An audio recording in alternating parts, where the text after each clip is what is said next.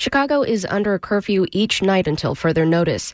The announcement last night by Mayor Lori Lightfoot capped a day of protests sparked by the police killing of George Floyd in Minneapolis.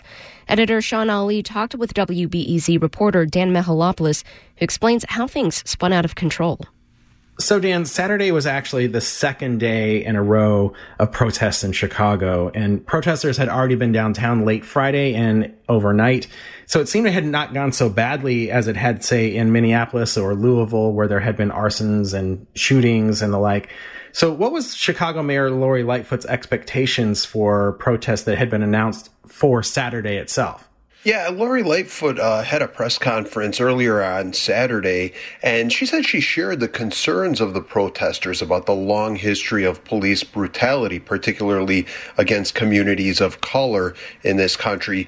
But she said she also wanted to remind the protesters of the long history of strong and peaceful protest in the city of Chicago. And she was referring especially to the protests in 2015 after the release of the videotape police shooting of Laquan McDonald. Uh, here's Mayor Lightfoot earlier Saturday. We expressed all of those range of emotions coming out into the streets, going downtown all along Michigan Avenue, but we did that peacefully. And that must carry the day now.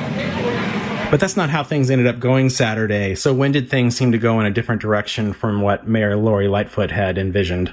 You know, it was really pretty tense from the start, Shawn. Even in the early afternoon, I saw American and Chicago flags taken down from office buildings and burnt, uh, graffiti sprayed on banks downtown, uh, people held down on the street by police with the crowd chanting things such as She Can't Breathe, uh, you know, a reference to George Floyd's uh, death a few days ago in Minneapolis. But it really built up into confrontations when the police uh, formed lines to block off certain areas. And especially the Trump Tower. They seem to have a perimeter around there. At one point, I saw officers going toward the Trump Tower with uh, boxes marked, quote, mass arrest kits. And soon you had more people fighting with officers, burning police SUVs, breaking windows of stores, and there was looting too. The mayor got on Facebook Live and on TV last night and she announced the curfew. Chicagoans are not supposed to be out between 9 p.m. and 6 a.m. until further notice. What did the mayor point to that tipped the scales from her perspective?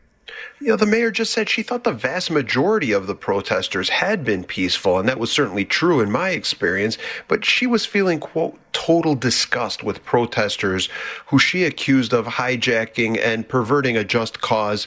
Uh, she had said earlier that she would not tolerate lawlessness, and she said late yesterday that that's exactly what she saw after all. Uh, here's Mayor Lightfoot again.